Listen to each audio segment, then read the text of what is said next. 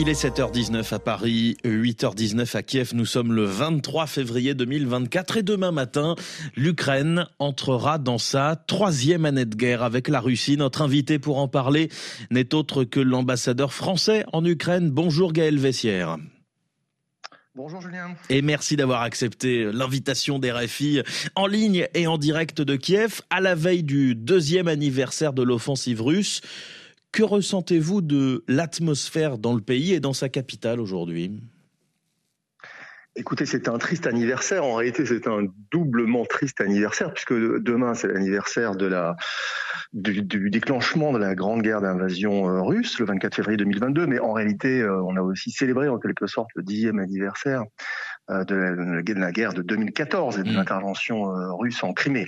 Donc les Ukrainiens font face à cette situation depuis longtemps, ils y sont maintenant habitués, et ce qui est surtout impressionnant, c'est la résilience et la détermination avec laquelle euh, ils font face à cette situation qui dure. Alors il y a aujourd'hui des craintes pour l'armée ukrainienne en proie aux, pénuries. Quand vous étiez arrivé à Kiev, c'était en août 2023, la contre-offensive suscitait encore des espoirs. Aujourd'hui, la situation militaire est extrêmement difficile, dit Volodymyr Zelensky, qui affirme que les Russes profitent des retards occidentaux pour euh, intensifier leurs frappes, repasser à l'offensive. Ils ont repris la ville d'Avdivka il y a quelques jours. La victoire des Ukrainiens est-elle selon vous encore possible? Et si oui, comment? Écoutez, oui, bien sûr. Après, euh, évidemment, la contre-offensive de l'année dernière n'a pas donné les résultats espérés, c'est tout à fait clair. Mais ça n'a pas caché non plus les résultats ukrainiens qui sont malgré tout euh, réels. Donc je rappelle que depuis le 24 février 2022, euh, l'Ukraine a reconquis à peu près la moitié, 50% des territoires qui avaient été occupés par les Russes depuis cette période-là, depuis le 24 février 2022. Donc c'est quand même un résultat très significatif. Et par ailleurs, elle a réussi à repousser assez largement la, la flotte russe qui se trouve en mer Noire mmh. euh, et à gêner euh, les, les, les, troupes russes dans leurs bases arrières euh, qui sont à Crimée euh, ukrainienne mais occupées par les, par les Russes. Donc voilà, le, les Ukrainiens se battent, ils résistent. C'est vrai que la situation est difficile et l'Ukraine est en cette période où elle doit à la fois continuer à recevoir de l'aide occidentale, mais aussi continuer à produire plus sur son sol, euh, de façon à pouvoir augmenter euh, le, nombre de munitions en particulier d'obus euh, dont elle a besoin. la France l'y aide, et l'Union européenne aussi, bien entendu, et les autres partenaires, notamment les États-Unis. Sur le rôle joué par la France et l'Union européenne, notamment, Emmanuel Macron recevra lundi plusieurs chefs d'État et de gouvernement pour une réunion de soutien à l'Ukraine à l'Élysée. C'est loin d'être la première. Sur quoi peut aboutir concrètement cet énième rendez-vous? Écoutez, moi, j'ai pas d'annonce à vous faire sur la, la, réunion que le président de la République fera, fera lundi. Le, ce qui est important, c'est euh, qu'on soit ensemble euh, pour soutenir l'Ukraine, euh, qu'on travaille ensemble à aider l'Ukraine. Et puis, je crois qu'il y a aussi le sentiment que bah, il faut il faut agir, que ce qu'on a fait est important, qu'on peut faire plus et qu'on peut être plus adapté aussi aux besoins des des Ukrainiens. Euh, il y a tout de même un retard conséquent aujourd'hui. Un demi-million d'obus livrés sur le million promis en mars. Euh, c'est l'urgence du moment. Les Ukrainiens disent qu'ils sont vraiment en difficulté. Est-ce qu'il ne faut pas résoudre ce problème avant tout? Écoutez, on essaie il y a plusieurs problèmes qu'il faut résoudre euh, de façon urgente et évidemment on s'y on attelle. Euh, les Européens euh, font leur part du travail. C'est vrai que l'échéance de mars sera pas tenue pour le million, mais j'ai vu que M. Borrell, le haut représentant, estime qu'il y aura un million et demi d'obus qui seront prêts d'ici la fin de l'année. Donc effectivement, il faut aller plus vite. Et par ailleurs, comme vous l'avez vu, le président de la République a annoncé des, des nouveaux dons à l'Ukraine il y a quelques semaines, notamment des missiles de longue portée.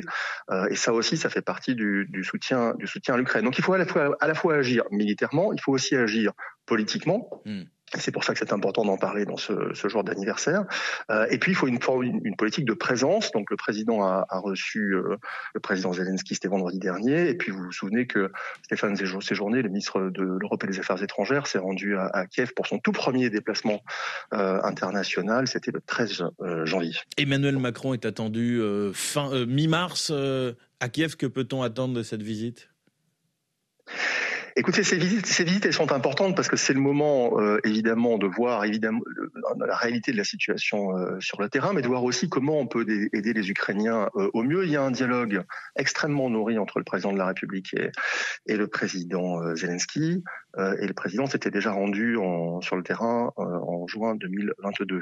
Donc ce qui est important quand le président reviendra, et, il a dit que ce serait en mars effectivement, c'est que ça puisse jouer un rôle de transformation encore plus important de l'appui occidental, disons, à l'Ukraine.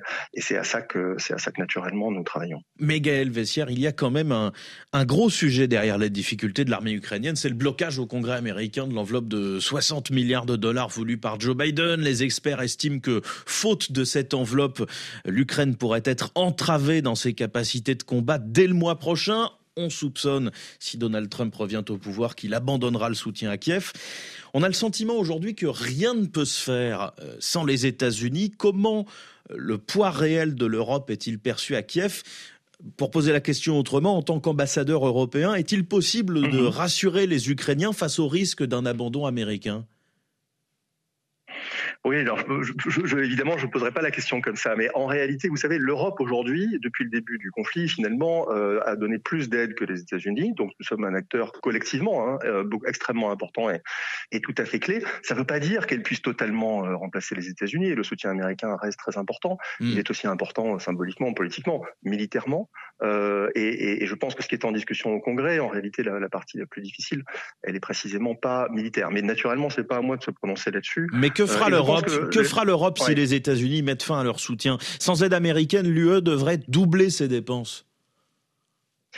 Écoutez, d'abord, je ne vais pas spéculer là-dessus, mais ensuite, c'est pas à l'Europe seule de faire, euh, de prendre en charge euh, cela. Mais euh, vous savez, il y a toute une forme d'États qui soutiennent, qui soutiennent l'Ukraine. On n'est pas tout seul. Il y a aussi le Japon, il y a le pays, les autres pays du G7. il y a beaucoup de pays qui soutiennent l'Ukraine et chacun essaie de soutenir l'Ukraine à sa façon. Ce qu'il faut, c'est que la valeur ajoutée de tout cela soit importante. Et donc, en fait, c'est qu'il faut se coordonner étroitement. Donc après, les décisions américaines appartiennent aux Américains. Puis vous savez, moi, j'ai été frappé parce que je crois le Premier ministre néerlandais a dit à la conférence de Munich, il a dit mais finalement on passe notre temps à spéculer euh, sur ce que, enfin, ce sont évidemment pas ces termes, mais à spéculer sur ce qui va se passer aux États-Unis. Mais euh, réveillons-nous les, les, Européens et pensons plutôt à ce que nous pouvons nous faire pour l'Ukraine, hmm. plutôt à ce que les autres devraient faire pour l'Ukraine. justement, sur, euh, justement sur le, ça, voilà. justement, Gaël Vessière sur l'Europe. Euh, Moscou parie depuis deux ans sur l'essoufflement, sur une lassitude des opinions. Aujourd'hui, les sondages, deux ans après le début du conflit, nous disent que seulement 10% des Européens croient encore à une victoire ukrainienne, qu'ils sont désormais plus nombreux à vouloir des négociations qu'à souhaiter euh, une reconquête totale du territoire par l'Ukraine. Comment répondre à cela? Écoutez, moi je crois qu'il y a eu au moment de la contre-offensive un espoir évidemment immense que la contre-offensive de l'année dernière euh, règle le problème par une victoire militaire de l'Ukraine à court terme. Ça s'est pas passé comme ça. Ça ne veut pas pour autant dire euh, que la situation euh, va évoluer dans l'autre sens. Et en réalité, quand vous regardez depuis les derniers mois, c'est extrêmement euh, stable. La chute d'Avdiivka, c'est on parle de quelques kilomètres à carré, donc euh, c'est pas du tout significatif sur le plan sur le plan militaire. Après, quand vous regardez les sondages, moi, ce qui me frappe quand même, et je veux dire, je suis assez fier de ça, c'est que d'abord les Français soutiennent beaucoup plus l'Ukraine que que d'autres et sont plus constants que d'autres. Mais ensuite, il y a notamment un sondage Ipsos récent qui disent que pour les trois quarts des personnes interrogées en France, ou pour, 60%, il faudrait augmenter ou poursuivre les livraisons de matériel humanitaire, et pour 60%, augmenter et poursuivre les livraisons d'armes françaises. Donc ça montre quand même que les Français ont compris, je pense, euh, l'importance que euh, la situation en Ukraine a pour l'Ukraine, bien sûr, pour les valeurs, pour les principes auxquels on croit, mais en réalité pour notre propre sécurité, Européens et nous, Français. Il faut, il faut dire plus que, que, le, que le coût d'une victoire russe serait énorme pour l'Europe, très rapidement. C'est ce qu'a dit euh, le ministre ces journées. Le coût d'une, je ne pense pas qu'on puisse euh, qu'on puisse supporter le coût d'une victoire euh, russe hmm. pour l'Europe. et puis il faut aussi dénoncer ce que fait la Russie, une politique impérialiste. clairement, le président Poutine nie même au fond l'existence de l'Ukraine. Voilà. Merci à vous. Merci Gaël Vessière, ambassadeur français en Ukraine, à la veille du deuxième anniversaire de l'invasion russe.